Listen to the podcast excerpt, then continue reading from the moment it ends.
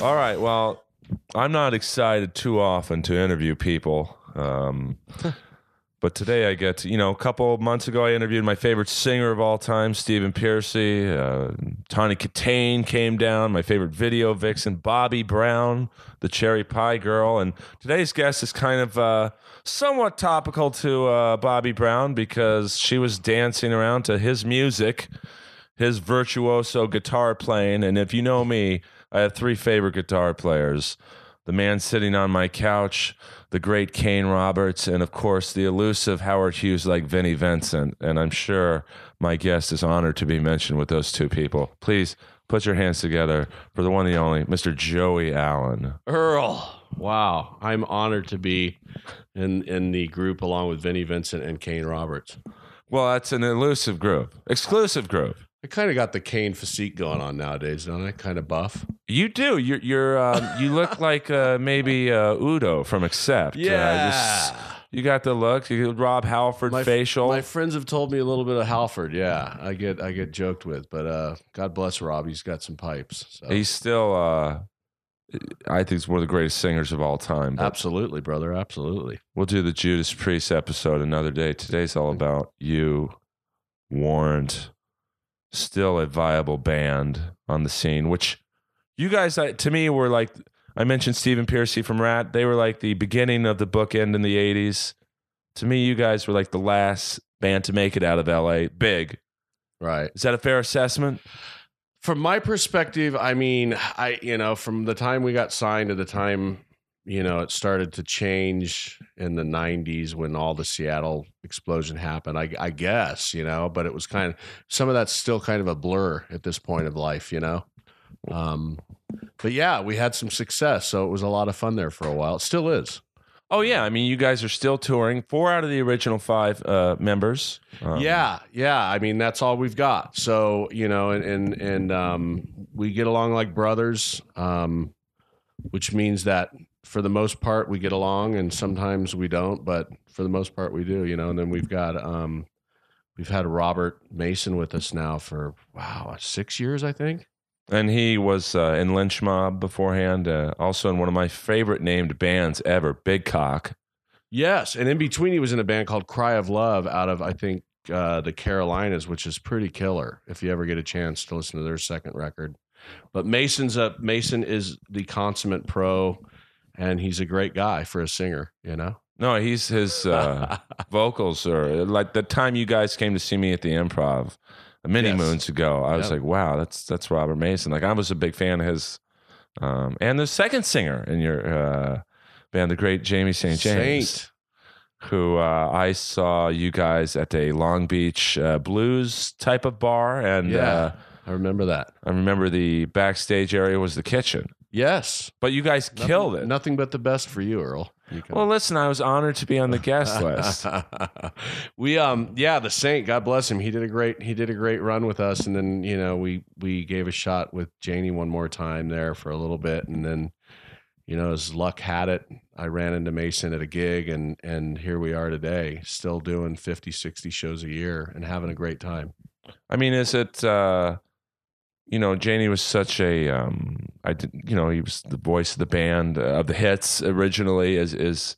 and find- the songwriter i mean you Well, yeah, but you guys control. You know, I never thought that you guys got the proper credit, even though he was the main songwriter. You guys came up with the riffs and and and he wrote he wrote the songs i mean he would come in he would come in with pretty much it pretty baked i mean he he was extremely talented. I was talking to cc deville the other day about his songwriting and he was he was a great for that genre if you dig into his his craft and his songwriting i mean he was just uber talented when it came to that you know? And um and he'd bring it in and, and as a band we'd sit there and hash through it and you know you put your flavor on things as a band but i credit's got to be given where credit's due and he was he was the one that that brought all that in for the No. most part you you bring up CC DeVille's name, and Yes. uh, you know I want to set the record straight here. I know uh, with with Warrant there was you know talk on the first album of you know, and this has never really been answered to my satisfaction. okay Uh, how much did you participate? I know Beau Hill was rumored to bring in guys to Right. uh, what, what's the real story there? The real story is is that um, you know, Beau Beau at the time had a lot going on, and Beau was up against this this feeling that there needed to be an Eddie Van Halen and Warrant playing solos, which was fine, which neither of of Eric or I have ever professed to be, you know, anywhere near that type of a guitar player, but we were definitely and still are the Warrant sound, you know. And and so he wanted to bring in um, one of his buddies that he had used on different sessions with different bands. Is that the Mike Um, Sla- Mike Sla- Slamer, yeah. Okay. And and to be honest, you know, at this point in life, I mean, and I've talked about it before. You know, I'm I'm pretty honest about it. But Mike did play some solos on on both the first two records. Um, he had nothing to do with any of the rhythm playing. He had nothing to do with any of the writing that Jani did. But he was brought in as a as a loaded gun to do some of the guitar, ta- you know, playing that that neither Eric or I were prepared to do. Um, there are solos on the first and second records where it's half me and half Mike, um, you know, comped together. Can you tell, like, when you listen, go, oh, that's me. I know that's my-" exact. I know exactly note for note who played what Right. because I was there the entire time. But it wasn't a thing where, you know, I just gave up and said, for me personally, I mean, I can't speak for Eric, but for me personally, I I started taking lessons from Mike. Right. You know, like, wow, if this is how this works in this big corporate world of record deals, I better get my collective shit together and and play better. So I did, and I set spent some time, a lot of time with Mike, learning, um, you know, things that I didn't know. But yeah, I mean, that's that's the God's honest truth. He he deserves credit where where credit's due as well. And and um, I haven't talked to Mike in a long time, but he's a great guy, and he's really a shredding guitar player. So. Now on Cherry Pie, uh, was uh, did what did CC do, if anything? Uh, was he brought in the similar situation? No, not at all. We we wanted the Poison tour.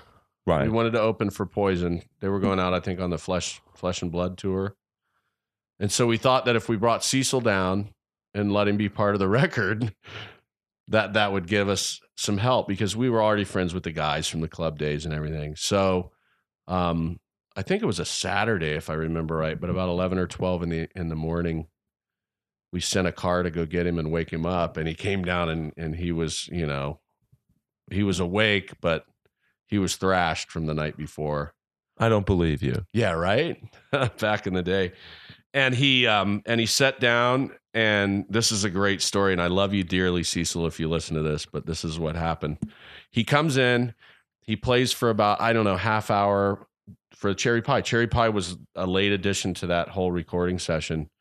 And so we thought, bring him in, let him play this. So he came in, he played it. And when he left, Beau Hill looks at me, and this is after you know having Mike there to help out on a few different. I mean, Mike played a lot of different solos on the first two records, but um, he looks. Beau looks at me and he goes, "You know, you you you would be a welcome addition at this point because Cecil was just out of his mind, Right. you know." And and and but he played a great solo and he comped it together just like some of the other stuff, and that was the reason why we had a solo on Cherry Pie from CC So you got the tour. we did get the tour, but probably not because of that. And and it's great. It's a great story. I mean, CC's. You know, I don't know if you listen to him much nowadays, um, but Yeah. he's a, he's a really strong guitar player. You know, I mean, I I think he's much more accomplished than I am as a guitar player by far. Um, I've I've toured with him in the last four or five years, and I I go and listen to him, and he's a great player. Poison gets a lot of flack. Not unlike Warrant getting a lot of flack for that whole genre of music from different areas but the fact of the matter is is that he wrote some great songs and he's a he's a damn good guitar player so Well, I always thought that bands like Warrant, uh, Ratt, um, and maybe a few others don't get the proper credit just because how you guys looked. You know, yeah i don't know i mean it's um if you look at all the bands from that genre like that space of time and some of them that have distanced themselves even from that genre which you could go into bon jovi and def leppard and and some of the bands that you know that were when they were in it they took full credit for it but Right. but when it wasn't in you know, they tried to distance themselves to try, you know, like it's career suicide to be from, you know, that genre of music, which if you look at how many records were sold, Unbelievable. it's insane, isn't it? I mean, Cinderella, all the different bands that just just sold millions of records, you know. Britny Fox with a gold record. Britny Fox. and our you friend. guys used to tour with them, right? In the beginning. In Yeah, the very we did beginning. a run with those guys. Great guys. A lot of fun. Well, you bring up guys distancing themselves from the genre, and I think the singer, the great Dizzy Dean Davidson, changed his name. Like, you know, he he cut his hair. He looks like a member of the Cars now. I haven't kept up with him, but Not many okay, do. Okay. You know, I mean, he he was always the poor man's Tom Kiefer to me. Right. You I know, I mean, I, I, I, no disrespect to any Britny Fox fans or Britny Fox at all. I mean, they had some girls' school, you know, some rock. Save the Weak, great ballad. that- Absolutely, you know. Um, they were like Diet Cinderella to me. Diet Cinderella. Okay, there you go. That's that's a little more politically correct. But I mean, Michael Kelly Smith Yes. was, I th- believe, the original guitar player in Cinderella. Okay. So I think that, but now we're breaking You're down. getting way into the encyclopedic. Well, I'm a terrible. huge fan of the genre, as you know, and you know, we're here to break it down. Okay, let's break it down. Uh, Does it bother you though that, like a guy like Warren DeMartini, you, uh, even someone like say Jake Ely, it's like you look at pictures of you guys and and like the Stryper at the Bumblebee outfits, but they're great players. Right. And do you want that recognition, or is there a certain point where you go, "Hey, it is what it is"? I embrace it. I think it's great. You know, I think it's. I, I mean, it to put it in perspective. Nowadays, when we go out and play, we can go out and play a show. You know, that's a soft ticket gig. Like, say, we're playing a state fair or something. You know, and five to ten thousand people show up, and you have a great show, and people you see people dancing and singing and having a good time. It doesn't matter if they're ten years old or if they're forty years old or in between you know that's a testament to all the silly stuff maybe you know that, that back then in the late 80s or you know mid to late 80s and early 90s that we did that we look back on and go wow look at those tight pants. Look at the white leather. Look at the hair. Look at the makeup and all that stuff. And it is what it is and it got us there but what's a true testament is that the music still works you know Oh, even, yeah. even with even today you know when i got my hair little wet coming in because it's raining you know It's looking lovely. does it look all right? It's got a good shine to it. It's very shiny. I mean, obviously the publishing money's keeping the, the hair good, and the weave's working, isn't it? but you got the Paul Stanley chest hair. I do have that going on, and I, I just you know I shave it every once in a while for for uh to keep it growing fluff, you know, because it grows back in heavier when I shave it. So I'm I'm working on that. Well, you've you know at least you're not doing the uh, who's the guy from Nitro, the Michael Angelo, uh, that whole. Uh, he's got some weird thing on his head. I you know I don't want to go at any guys. I shaved my I started shaving my head. I don't know a few years ago. I, I did the what we what we in Warrant referred to as the cul-de-sac look for a long time, um, where I tried to hang on to what I had. But the fact of the matter is is that it just went away. You know, and the, and it's kind of a cool thing to to like set. You know, get a phone call, do a phoner with the radio station if we're going, or or you know, publish you know newspaper or something. Say we're going into play Chicago, and you talk to somebody, and they go, "Well, what's it feel like to be in a hair band right. when you're you know in your late forties or early fifties?" And I'm like, "Dude, have you done your research and like looked at any pictures of Warrant lately? Because I ain't got no hair. You know, it's it's just comedic to me. Um, but so I don't pick on guys that might have a little help up there. It is what it is. No, I'm a big Nitro fan, but you Right. know he uh, did the national anthem at a King game, and he came out with his four neck guitar, and and uh, he yeah, he's just- a shredder.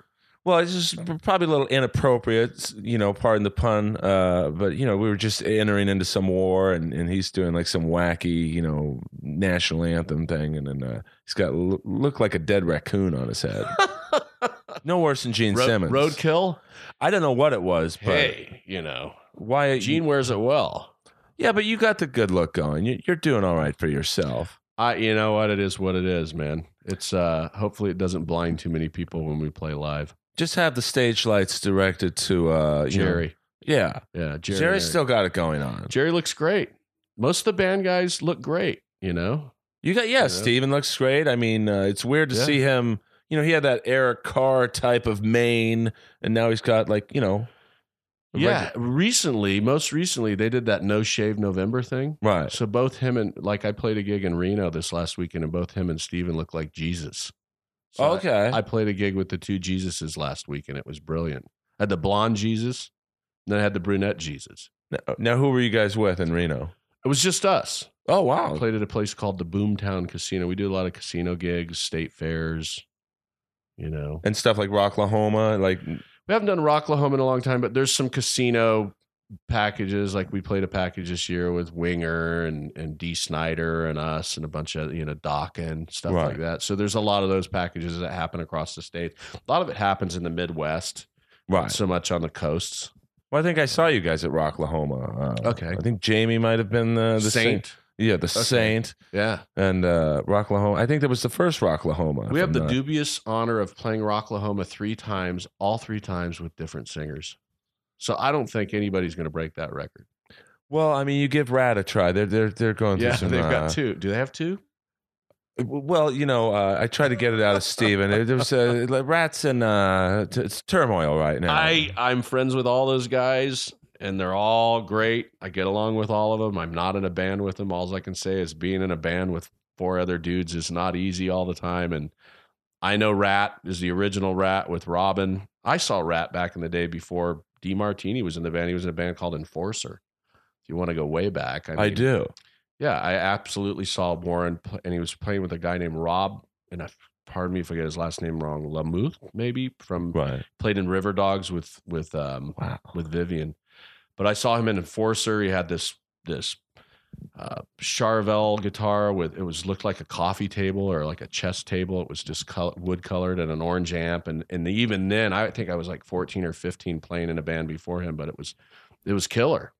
And then the next day, we played at a place called the Handlebar Saloon in Santa Ana, and Ratt played. So it was like my band, um, Enforcer, which was DeMartini's band, and then Ratt. And then Ratt at that time was Jakey Lee, Wow. um, you know, Steven. And I don't know if Robin was in the band. It must have been Robin. And then I think David Alford on drums, maybe. Wow. That's uh that's it. Wow. And they were powerful. They were killer. Uh, that was way back then. And then I, you know, I've obviously been a, a, a fan of Ratt for a long time and and good friends with most of the guys in the band, you know. Um, but I, you know, Ratt's Ratt to me. Ratt's Steven, Bobby, right. you know, everybody obviously, but Robin and and um and Carlos is great. I mean, he's the nicest guy in the world. So Did you ever get? And I'm being serious. Did you ever get a call like, "Hey, do you want to, you know, fill in uh, or not no, fill?" I no, I don't think I'm. I don't think I was ever on any their radar. You know. Would you have uh, considered it? Um, But yeah, I mean, I it would know have been fun. I mean, I love that music. You know, not knowing the inner band turmoil, it probably would have been something. Definitely, I would have considered. But I, you know, at this point of my career, I like no drama. You know, I don't like the drama thing. because you're a family man. I am a family man. Yeah, I'm married with kids, and So you know, your I imagine Warrant is. uh I don't want to say your playtime, but like uh you- your and not hobby, but it's like you. uh Yeah, you don't. I'm sure you don't have drama with the family, but you know, you don't. uh You want to go low profile and like we enjoy it. Yeah, we like. I mean, it's hard enough to travel and get there, and it's a travel beating now. If you travel, you know how much of a beating travel It's is. tough. We do it with we fly, so there's not there's it's not unlike us to have six to nine flights in a weekend of two gigs. Right. You know, um, so just managing getting five guys around to do that, you've got to be responsible, get up on time, not be an idiot. You know, and everybody in the band's responsible, and we treat it as a business and then when we get on stage we treat it as fun because that's what it is to us you know it's it's still fun we still enjoy playing the songs we still enjoy creating new music um which we're doing right now we're working on another cd right now and and um and it's still fun to play the old tunes you know the tunes that lane penned um you know a lot of people like to hear those and just those you got people that like to hear new stuff you got people that like to hear both you know so we try to try to mix it up as much as possible Well, that's what I want to get into because it's like when someone goes to a warrant show, you know, they want to hear Cherry Pie. Sometimes she cries. I mean, you guys have a lot of hits. Uh, I, I personally want to hear Big Talk, but that's you know, We played that a few years ago for about a year. No, what uh, that like to me? I just love that video so much. Is it just a song you guys don't necessarily enjoy playing that much, or I don't know. It kind of has a Thin Lizzy vibe to me. It always did because of the dual guitar thing, you know, the the the harmonies in it. Um but I, you know, I don't know. I mean, there's there's always this is the way it works with Warrant. There's you know, there's the old catalog. And Right. there's the ones you have to play. You have to play Cherry Pie. You have to play I Saw Red. You have to play Uncle Tom's Cabin. You have to play Down Boys. You have to play those. Then there's the B side stuff, which is the lesser known stuff like Rainmaker and Dirty, Rotten, Filthy, Stinking Rich, and that are fun to play, you know, because they weren't, it's not something you played all the time, you know. And then you got to go, okay, well, we got to, you know, we got new music. I've done two records with the band since I got back in, which one of them Born Again. You got here. The other one's Rockaholic with Mason, which was which was a lot of fun and it's got some rockin' tunes on it. So we obviously stay away from Born Again because Saint's not there to sing it, you know, so that wouldn't be fair. And there weren't weren't any noticeable hits on that record, like you know, but that was a Um, tough era. Like, two, was it two thousand six? right? Yeah, exactly. Uh, An adjustment period, we call it. Well, that was like uh, like the boy bands, and and uh, you still, I think there was a stigma to to bands like Warrant and Ratt. sure. Um, so just the fact that you put out a new album, I thought was wow. that's- yeah, I mean, it's got some great riffs on it. You know, not to downplay it at all, and the artwork I think is killer. But um, anyways, you know, we put some new stuff in there from Rockaholic because we want it for us. That's fun and fresh. You know, um, so you just try to mix it up as much as possible and not play the same set year after year after year. I mean, Right. think about it. That. That's what bands that have had hits do, though. You, they want to hear, you know. Right. It- it- It's that hard, like you, you know, working on a new album. I'm sure you guys obviously want the the biggest hits and and for it to be a huge success. But is it sometimes do you lose motivation a little bit knowing that pe- when people come to a show, they don't really want to hear uh, new material. They want the cherry pie and and you know, I mean, like when I go see Ratt, I don't want to hear like you know Round and round. I want yeah. I do want to hear round and round. Like in like But let me ask you something. If they played round and round first, how many people do you think would stick around for the whole show? well, I would hoping they would uh, sing uh, "Giving Yourself Away" penned by uh, Desmond Child. Who? Yes. But I like those deep cuts. I'm a weird guy. Though. No, it's good. It's good. I mean, I like I like a lot of the deep cuts too. I, you know, I think that people come hopefully they come to have a good time. right. Do you know what I mean? And they want to take the whole experience in, you know, looking at the people in the crowd. And, you know, that's my experience is is playing playing songs that I love to play every night, playing some new stuff that's exciting, that gets me excited to play every night. So you do get excited, like Absolutely. Every night I get excited when we're getting ready to go on and it's, you know, that intro tape's rolling. I'm fired up every night, you know.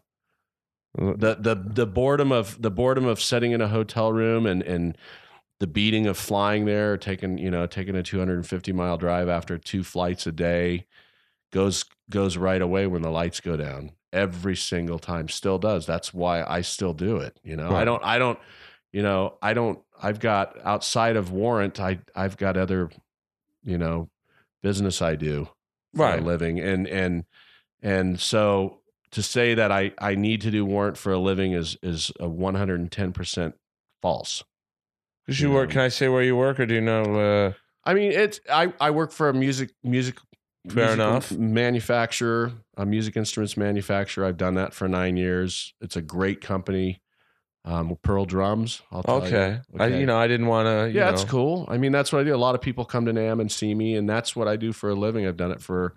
I'm blessed to be there for nine and a half years and worked with some, you know, and worked with some and worked for some, um, and with some very, very talented business individuals Right. some very passionate drummers. I've I've been let into that whole world of of the drum world.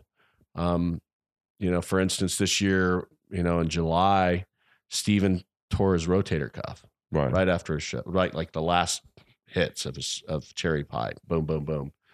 And medics came backstage, and I was immediately on my phone thinking, okay, we've got you know another fifty gigs to go this year.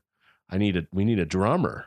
So I hit people up like God, you wouldn't think of some of the heavier dudes out there, like Ray Luzier from Korn. Oh yeah, yeah. Okay, who's a, who's a friend of mine. Um, Jimmy DeGrasso, who plays with Black Star Riders now, but's been in Suicidal Tendencies and Megadeth.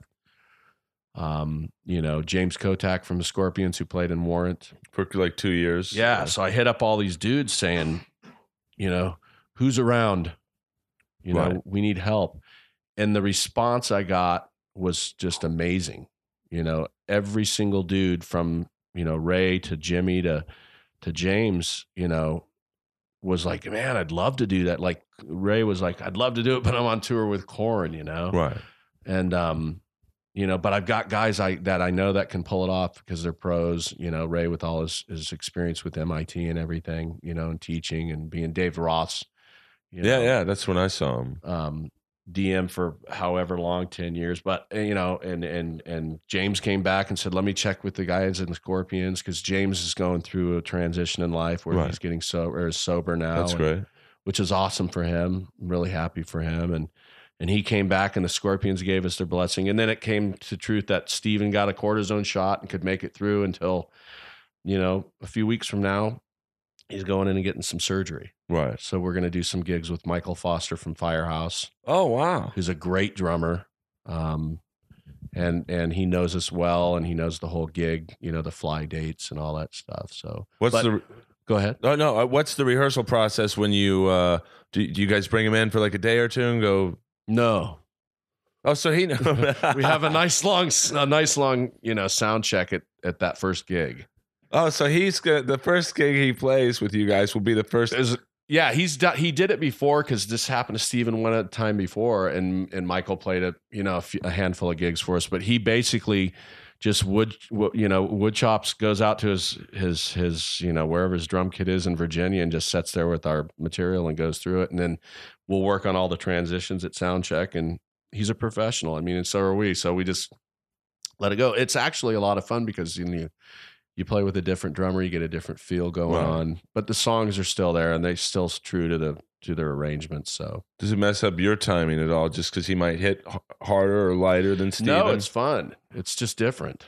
You know, I mean, he's not going to hit.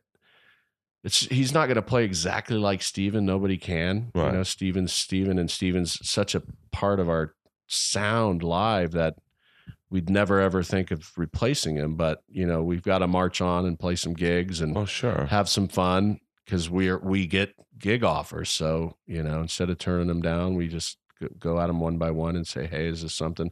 We're playing L.A. in January. Um, right Where? around NAMM, down south. I'll, might, I'll invite you. we might have to do a live podcast. I don't, I don't know if it's public yet, so it's in it's in uh Down it's in. January during NAMM. Yeah, you can pick the venue. You probably guess, Yeah, yeah. but uh, we'll have you in as a guest. Maybe you can introduce us. I would be humbled and honored. Let's do it. I really would. I'll run it past the guys. I'm sure they'd love it. Just tell them I, I, it's my goal now. My bucket list is to have every member of Warrant on this couch. Some may we'll be. get them up here. Some may be more open to it than others. Steven's going to have some time down, so maybe he can come by here when his arm's in a sling and have some fun with you. He's he's extremely talented. All you guys know. are, and I'm not bullshitting you. You guys were uh, are one of my favorite bands.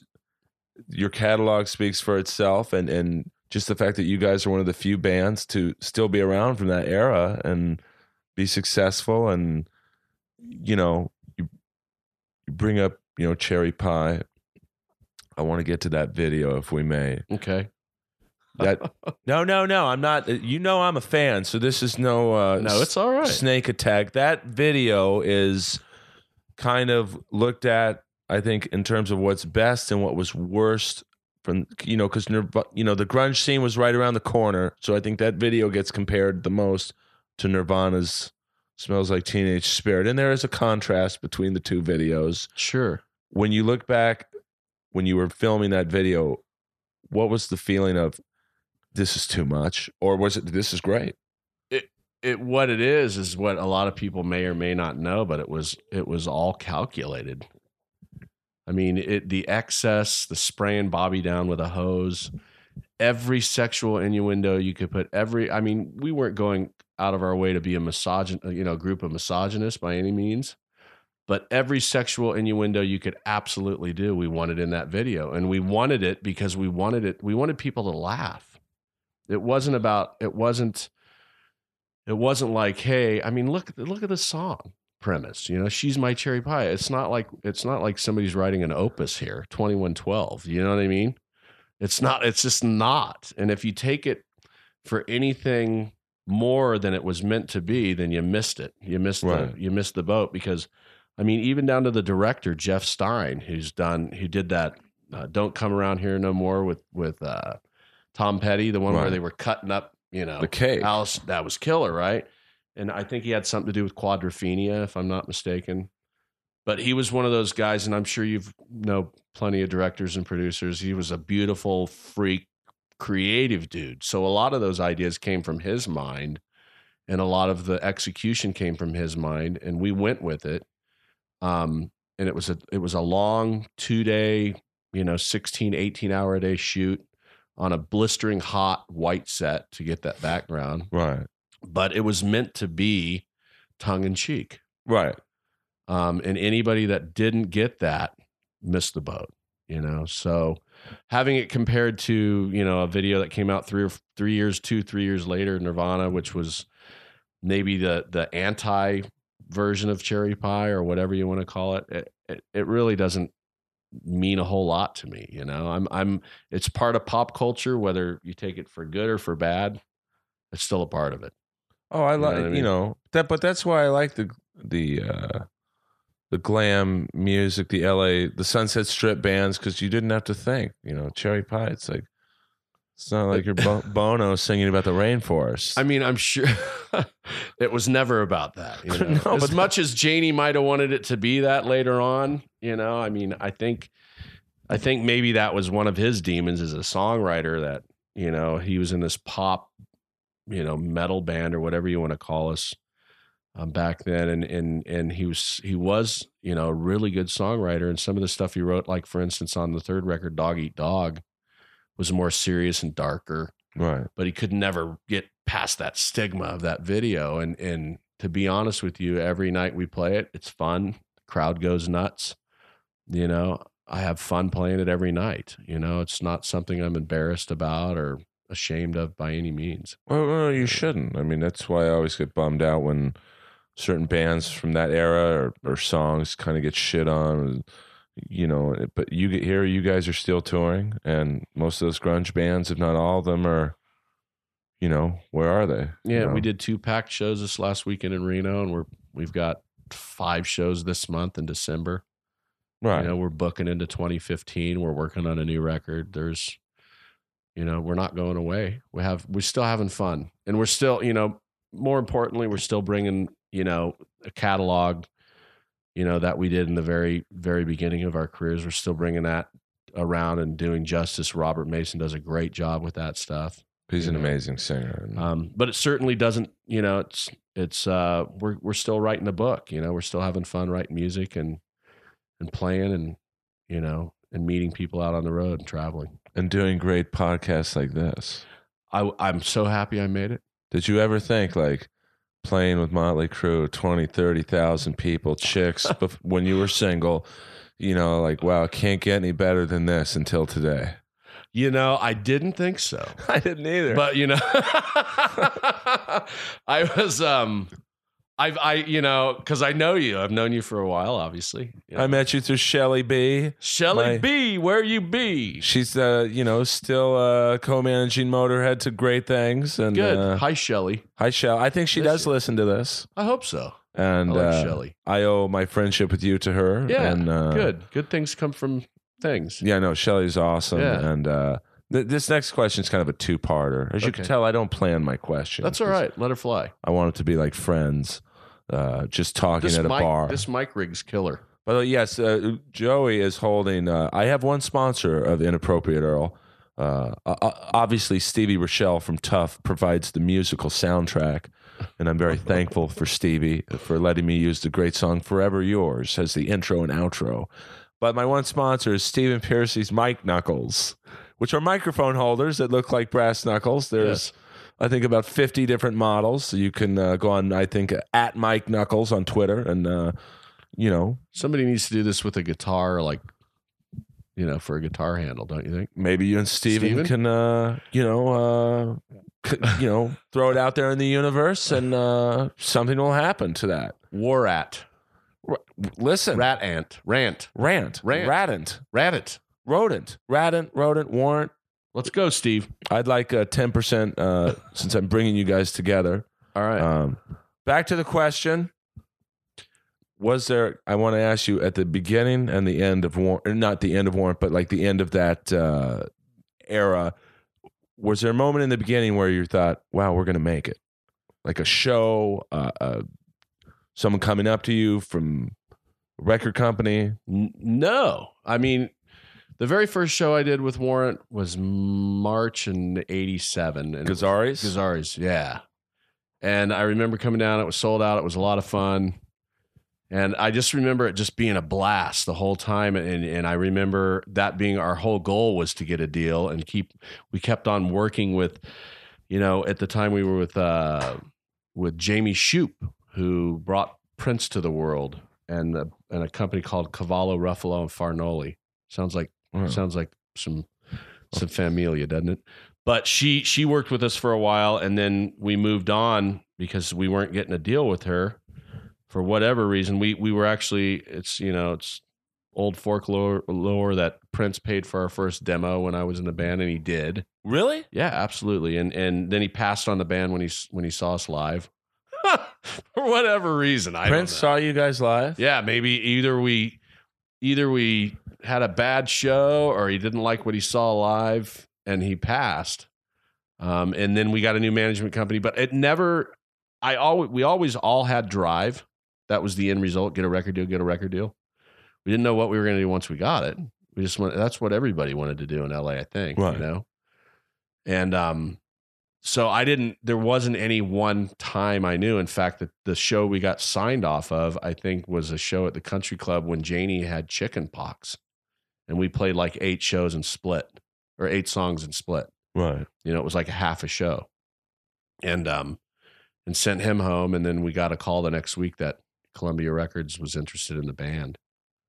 You know, and then a bunch of other stuff happened around the time. My my memory's a little bit cloudy, but Gene Oh. Simmons called Eric, talked to Oh. Eric. Hello, this is Gene Simmons. I can't do a Gene Simmons. We'd have to get Craig on here to do that. Oh, but- Craig's the best. yeah, but um, you know, so it's um, so a lot of cool stuff started happening at that time. So when it started to happen, that's when it was like that magic moment. exciting. Like Yeah, wow. yeah. It's uh, because you had been in bands before Warrant and not struggling, but like Just trying. You know, just trying. You know, because Yeah. in L.A. It, it seemed like everyone was getting a record deal. Yeah. You know, just throwing enough shit against the wall. Like, let's get the next Ratt, the next Quiet Riot, and some bands. You know, the next Cinderella. You know, a little more towards the mid '80s. Right. Yeah. I mean, and we were we signed, I think, in '88. Right. You know, and then made that record and went out on tour before that record even got released. The first record, "Dirty Rotten Filthy Stinking Rich," and and I mean, we were all just you know mid twenties. Oh. It was just you know Sodom and Gomorrah. Was What was the first? Because you guys were out with Motley Crue on like Doctor Feelgood, right? that was the end of the first tour, which was like, I mean, Eric's got better numbers than me. He's got a better memory, but it was like 280 some odd shows in I think 16 months total touring time. And how was that? Like, uh, obviously, you know, kicked around the LA scene. You'd never done traveling of that nature. Was it just? Were you so excited you didn't feel the tiredness, or found other ways to relieve your stress? there were, I mean, no names, no names. That's a loaded question. I, mean, bet. we were young. We were we were hungry. We were aggressive, and we wanted the world at the time. So we were just. I mean, no matter how much you'd thrash yourself after a show, you'd always get up and be ready to get on stage the next night. You know, um, so you know there was a lot of everything going on at that time. There wasn't a lot of rampant, you know, drug abuse in the band. I mean, there was partying. Don't get me wrong. Mm-hmm. I partied. You know, I've I've I've stuck stuff up my nose. I've things in my lungs. You know, I drink. I still drink to this day. I still drink. I'm a beer drinker. Yeah, but beer's like You know? liquefied bread. Yeah, uh, yeah. There you go. so I'm a bread lover. Right, you're a vegan. But I also know when not to, and I also, you know, can stop it. And, and nowadays, but back then it was just let's go. I mean, you've got a lot of um, stamina when you're in your 20s. You know, Well, I mean, I can imagine just being around Vince Neil, just breathing around him, you would get high. Elvins, Right. love him. Oh no, Vince is awesome. nice, Uh, nice guy. and you know, Tom always been polite. Always been great with Warrant. Even though they thrashed us in their in their in their book, didn't they thrash us in the dirt? Well, I think uh, Nikki uh, was. He seems to be. You brought it up earlier. A guy who somewhat distances himself from that particular era. Right. Um, like he's. Uh, I, I always think of him as like a junior Gene Simmons. you Right. know, and uh, he he always treated you know when we toured with him we did like six months with him on that tour he treated us with great respect he was a great guy He's- he i don't have any reason to have a problem with him i don't know you know motley seems like a band that always you know distances themselves from other bands they play with. Right. maybe i mean they've talked shit about godsmack anthrax. I don't you know i mean i don't know why um personally have nothing no beef with any of those guys you know. It maybe it stems from something somebody else in the band did. I don't know. Maybe it's just because they want to sensationalize stuff and make it a good read. I don't know. But it was a good tour and you know uh, they're blessed to have the career they have and they're they're great songs great band you know it was a good time touring with them in 89 Oh, 89. Such a good era. I think maybe 90 a little bit, but yeah, some, I think a ton of shows with them. And then uh, you released a second album. Yeah. I mean, that's when I think you guys really were like warrants the band right now. Was a good Um, run, those two records back it- to back. It's, you're headlining arenas on your own at that point. We did 86 shows in arenas. Yeah. We took about five or six trucks out and a bunch of crew guys and a, and a, and few opening bands. And that was right, I think, at, at the time of like mass saturation for the genre. right, you which know. is, you know, I think grunge almost gets too much credit for killing the genre. I, I, to me, and and I'm asking you this, but like. It was the copycat bands, like the warrant. Let's get the next warrant. Let's get you know, like you know, the Britny Foxes were kind of copying Cinderella, and then you'd have Britny Fox copycat bands. And You're It's right. just is like is that a correct uh, assumption that that genre killed the genre? I th- I think it kind of self detonated, you know, what spontaneously combusted. I this is the way I look at it. I mean, I remember playing the Paramount Theater up in Seattle with in Chains opening and hearing them and going, "Wow, these guys are great." And I I think it's just like with any any music genre, and it gets shorter and shorter as as we grow older because there's there's less life cycle for for an artist. But I think that you've got a you've got a a base of people who like this music and and they're you know whatever let's just say 13 to 18 or whatever okay? Right. and then after 18 real life starts to take hold jobs you know families college whatever okay? Now it doesn't mean those people stop liking that music but it means they certainly grow up. Right. you know and and not all music's timeless you know? I mean some of it is some of it isn't um and it depends on how you define it. I mean we still have fans coming out to our shows nowadays so maybe to them it is timeless um but you know it's just a natural progression you know and and to to top that there were tons you know not tons but there were some great bands that came out of seattle Right. now, I'm an Alice in Chains fan, um, Soundgarden fan. Um, you know, Pearl Jam. When I heard Ten, you know, I knew that our days were numbered, just because it was a great record, song wise. right. Okay, it didn't have didn't have to do with you know the type of music we were playing, but if you listen to it, the songs were good, and I knew that. Wow, okay, this is something that you know, you know, could or couldn't have more definition is you know than we do. Right. Um, you know, and that's that's anybody can debate that, but it just were good songs, and it was it was um it was a time for a change. So you know, I I rolled with the change one way, Warrant went another way. I took some time off and Ten years almost since yeah, ten years like almost. basically ninety six. Yeah. yeah, two about- thousand Yeah, about 95, 90. I don't remember when I Right. left. I was pretty hammered when I left, to be honest with you, because I was going through a divorce and it was a it was a the dark years as we call them. That mid nineties weren't so great for me either. Yeah, it was a tough one. But um, you know, went back to school and and reinvented myself there and and worked as a database administrator for I don't know eight years. Did you still play like at clubs? Like just No, I I played with some buddies of mine down in Orange County and and and um, you know, I just never could never get a group of guys together that were real serious about it and I don't think I was to be honest with you. I was kind of burnt. right. on it and i'd already like started you know started a new life with you know and just in private industry you know working in it and and um you know and it was hard it was hard going to school while my band was out touring Right. it, and i didn't care if they weren't in arenas anymore they were still you know it was saturday and they were out touring and i was sitting in a classroom around a bunch of it geeks you know Did they know who you were? Like, oh my god, it's a no, I didn't do any of that. No, Right. I just went in, cut my hair, and just put my nose in the book. You know. Right. But that's you know you.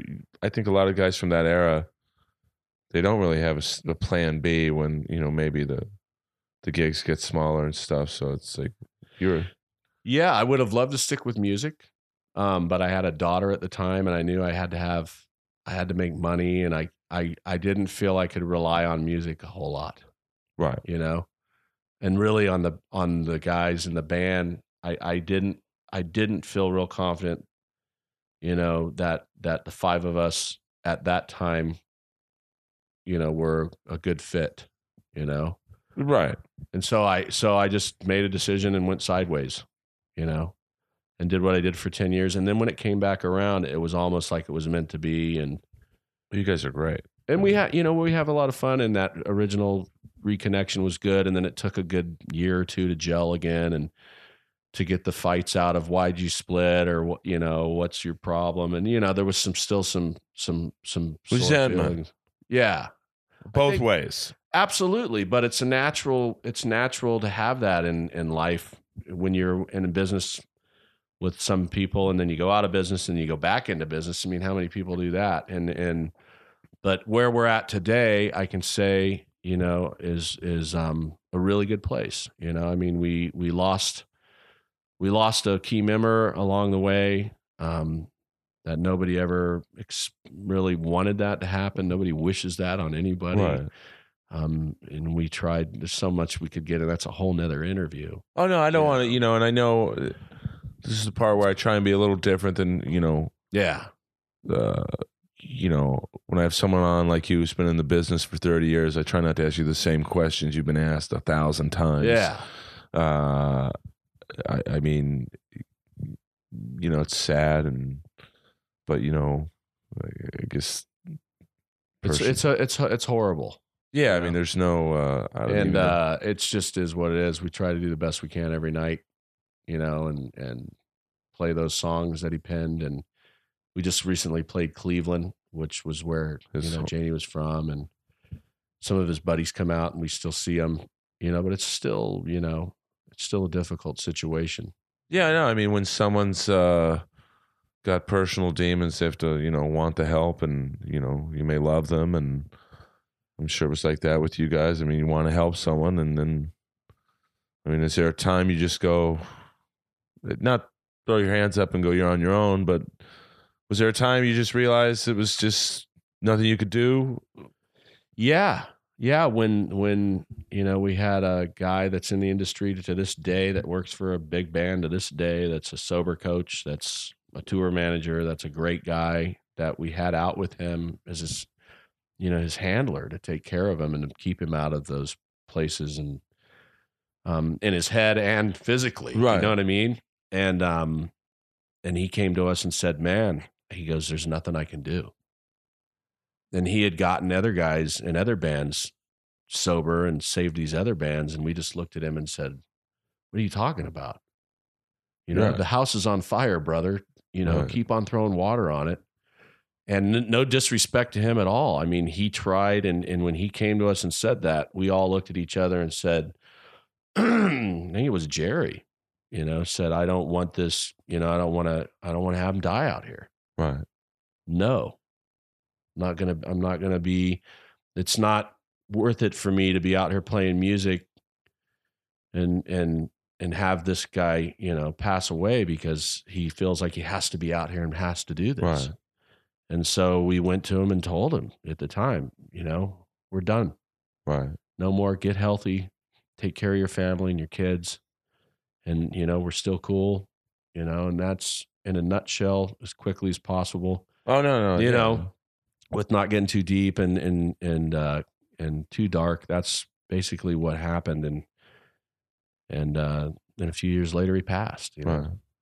I mean, had you had much contact between the time he left and and when I you- reached out about six months prior, I think, um, with Mike Fasano, who's a drummer Right. that played in the band. the sack? The sack, yeah. Some good stories there. I bet that's another podcast. Yes, it is. But um, yeah, Mike called me and said, Hey man, let's call Lane and go out to lunch with him, you know, and make sure he's cool. And I said, Great. So I called him up and I said, Hey dude, it's Joey. You know, hope you're good. Um, Mike and I would love to come out and, and take you to lunch and just go hang out and talk and, you know, give me a call back. And and um I left him that message. I never got a call back. I Right. one year, you know, I was I was at NAMM and one of the directors for one of the larger companies that I work with told me Lane was in the booth and I turned around and he was in the booth with his third wife Right. and I just kind of nodded at him like, "Hey, what's up?" I was going into a meeting, a sales meeting where I had to go do what I do and and that was the last time I physically saw him, Right. you know. So, you know, that's my my take on on that. No, that's good enough. And uh, I mean, was there and the only other question I would have in, in that area was um, when you did you guys tell him at some point, hey, we're going to move on with another singer, and and was yeah, yeah. did that? Uh, I'm assuming that didn't go over that well with him, or, or did he care? Uh, you'd have to ask. I think Eric communicated with him on. Oh, okay. It wasn't me. Um, you know, I reached out to him after long after that conversation went down, but I think, I think he knew he was struggling. You know, and I think he wanted to get right. I mean, we stuck with him during the reunion to try to help him get right. We went to you know some some rehabs with Right, him, right. and and we we brought the guy out on the road to keep him sober. We we took all the booze off the rider. We did as as much as we thought we could do, you know, without just saying we can't do this anymore. Right. This isn't a good place for you, you know. So I don't know. I don't know how he personally took that because I didn't deliver the message. Well, no, I got you. Yeah. Well, I mean, you know, Robert's. uh, if you haven't seen Warrant with Robert Mason, I, I highly recommend it. He brings, uh, you know, it's a slightly. Uh, I think vocally he he might possibly be stronger in terms of a, a singer, uh, but but He's heavier. yeah, I mean, it's more. Uh, it's, it's a different style. Maybe I should Yeah. frame it that way. Um, and it's it's awesome to hear someone with his pipes uh, put his spin Yeah. on. When Lane was in top form, I don't think anybody could touch him. You know, I mean, he was gr- he was a great frontman, a great singer. You know, Mason is just a powerhouse singer. Yeah, he's and uh, he's he's the real deal. He takes care of himself. You know, for me, standing next to him on stage, you know, a guy that's fifty, that you know, Robert's like two percent body fat. He looks good, man. you know, and it's like, dude, come on, eat a eat a fucking cheeseburger, would you? You know, give the kid a break over. I'm as straight as a pole, but that's a good looking guy. he's yeah, he's a good dude, and he thank God for him. And and you know, the fact of the matter is, is that him and Lane were friends, and he did reach out to Lane when he got the gig. Right. there's a lot of people that don't know that and and um you know robert's a stand-up guy so we just continue to do what we do and and warrant's you know been through you know several different lineup changes you know maybe less is less than la guns i think Well, I mean, listen, I Wikipedia Warrant just to do some research. Although, you know, I, reading Bobbie Brown's book, you know, was more about her. But you know, I felt I, you know, she covered you guys to a degree. But uh, God damn, you guys have had some. Uh, you know, even before you guys was where it really kicks in is before you join Warrant. Right. It was like yeah It's like uh, Kiss guitar players in the '80s. There's a bunch of guys out there that that have been part of the family, and there are still are part of the family. I mean, nobody. I don't think any. There's any ill, ill feelings towards any of those guys. I don't have any ill feelings towards anybody that came after me or anybody that was before me. You know, it's just um, it's a lot of fun doing what we do. I I haven't read Bobbie's book. It's really good. I Yeah. mean, uh, you know, when she came here, she brought her boyfriend with her, which was cool. But you know, I so couldn't. you couldn't ask any dick questions. Well, she tells a great story about uh, going over to Dave Navarro's house, and I really wanted to get into that. But you know, I you know I try and be respectful. You know, I, I'm sure some interview, uh, some interviewers try and like mock people from that era. You know, I, Right. obviously I'm a fan. Uh, I love Warrant. Uh, you know, I, I had a crush on her. Tawny Kitaen was awesome when she came here. And, uh, Yes. she wouldn't talk about OJ, but you know, I tried to be respectful. Oh, I've the only thing she wouldn't stories. I yeah. Anyway. You have an OJ story? Yeah, we can't. I Okay, never used- mind. He used to play golf with my old manager every Saturday, and I I got invited so many times I never went to play golf with him. And It's probably better. yeah, probably right. Here's the Um, one thing I never understood about OJ. For someone who played as much golf, his swing sucked. Did he? I never paid attention, dude. Well, I, I like to pay attention to details like all. I remember is football and Hertz commercials. And uh, well, Naked Gun, he was good in the. Uh, He was not. I he was my neighbor as a kid, but this isn't about my childhood. This is uh, d- now. Uh, so I I know you got things to do. You're nice enough to come down here, battle the rain. It's raining today. Uh, you know, we talked a little bit about Jani. I, I want to lighten the mood a little bit. Um, you know, Warrant's got a lot of things coming down the pike. When can we expect the new record? Is it in the early stages? Yeah, it is in the stages where everybody's tossing around, files are flying through the internet. Um, Eric just sent a few ballot ideas yesterday. One of them's killer. Robert grabbed onto it, so that could be literally be song number one.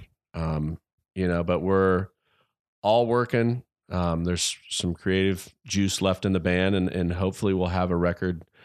You know, maybe sometime in 2015, if not early 2016, but certainly we will continue to tour.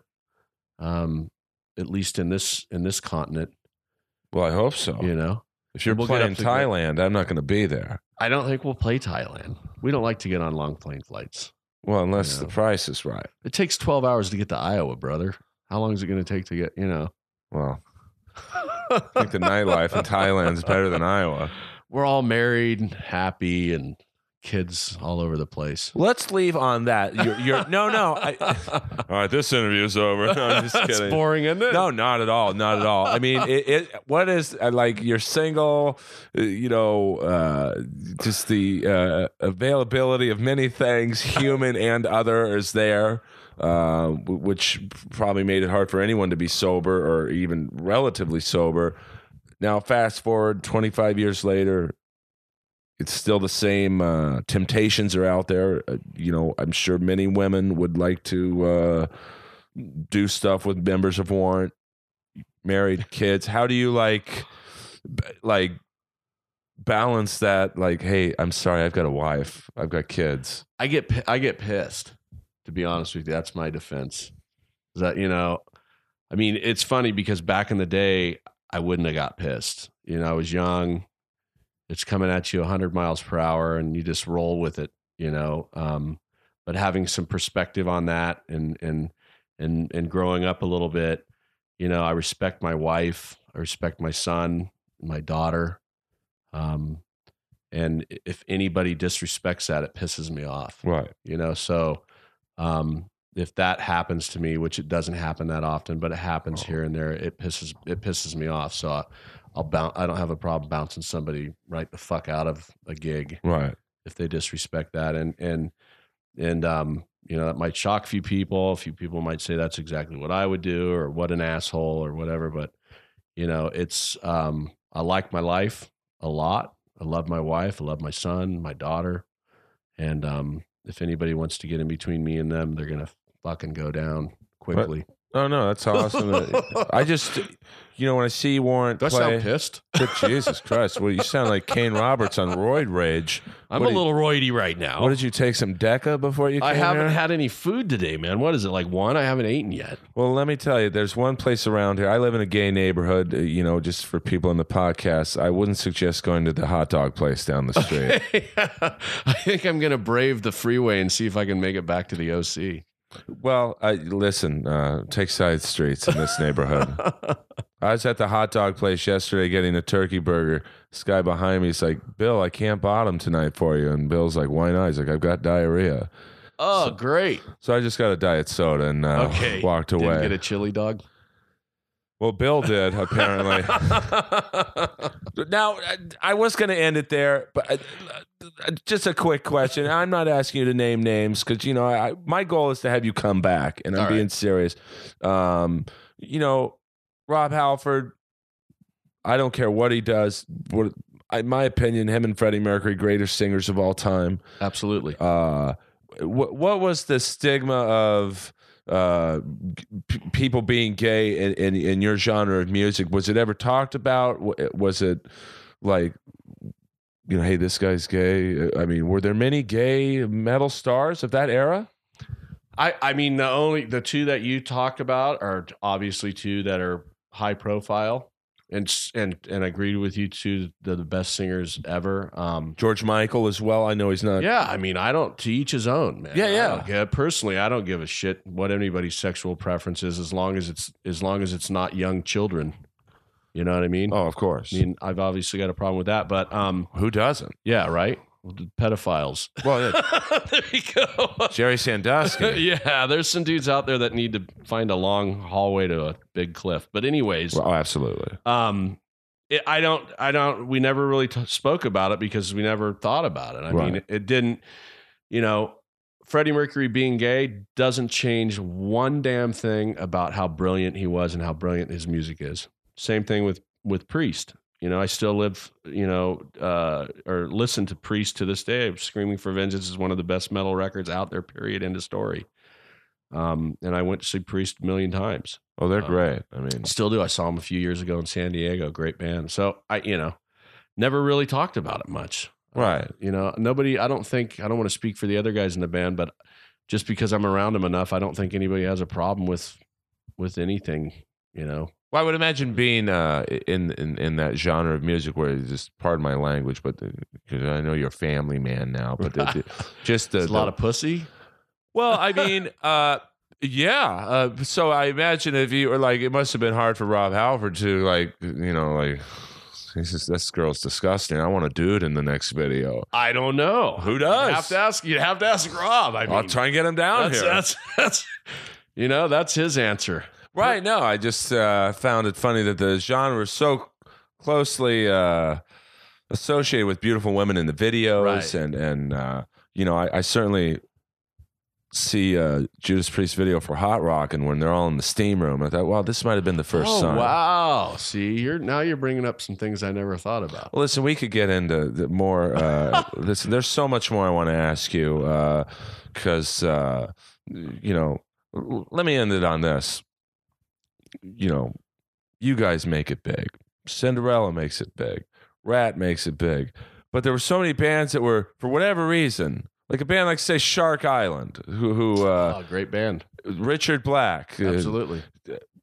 you know, why does a band what was what what was the reason when one band makes it big, another band like say Shark Island doesn't? Just luck? I think it's a combination of of songs, number one, Right. and I think it's the team that you build around you. You know, Like management team, like management and record label. I think, and and and and when we, you know, we were really blessed to get some good people behind us from the get go, and Lane wrote some killer tunes. You know, and I think that along with, you know, the uh the image and everything at the time worked. You know, it wasn't any different than anybody else's image. I think the main difference is is is comes back to music and songs. well, I think that's a good way to leave on a semi serious note. There we go. By the way, I would love is there anywhere I can get one of those white leather outfits? There's mine. I think presides at the Hard Rock in Tijuana, Well, I've been there. one of the more high class. So if you want it, go down there. Well, uh, you know, I make enough money in comedy where I might be able to make that purchase. The girl who made him lives up on Kings Road.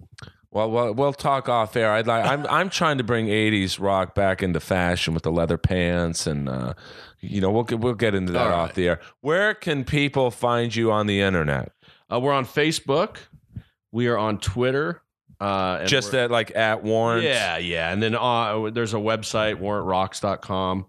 Um, you know, so, you know, we've got a, I don't know, half million, 600,000 people on Facebook. Just, just Google us. You'll find us. We're around. Well, listen, go on iTunes.